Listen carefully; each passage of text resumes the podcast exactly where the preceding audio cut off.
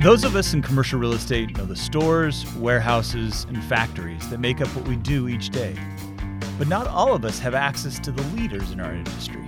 Leaders who have advice and stories to share. If you're working in a small town, big corporate America doesn't blow into the small town and tell the local people how it's going to happen.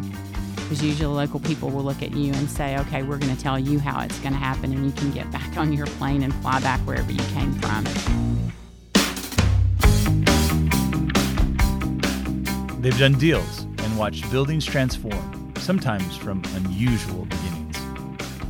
That was definitely the scariest deal I've ever done. I mean, that the building was literally a frozen block of ice, and it took about a year and a half to thaw it out.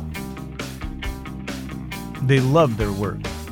It's never dull, and it, it's one of those things where I, I tell people zoning, I think, is character building because people are really proud of their property and they are super proud of your property, and they're going to tell you exactly what to do on it. None of these folks could have imagined their trajectories when they started out, and they want others to learn from their experience. Still do the thing that I did. Like, don't shoot yourself in the foot. Try, apply, reach out, ask the question.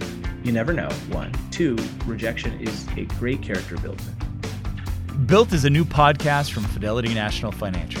I'm Brian Mon, Chief Marketing Officer at FNF.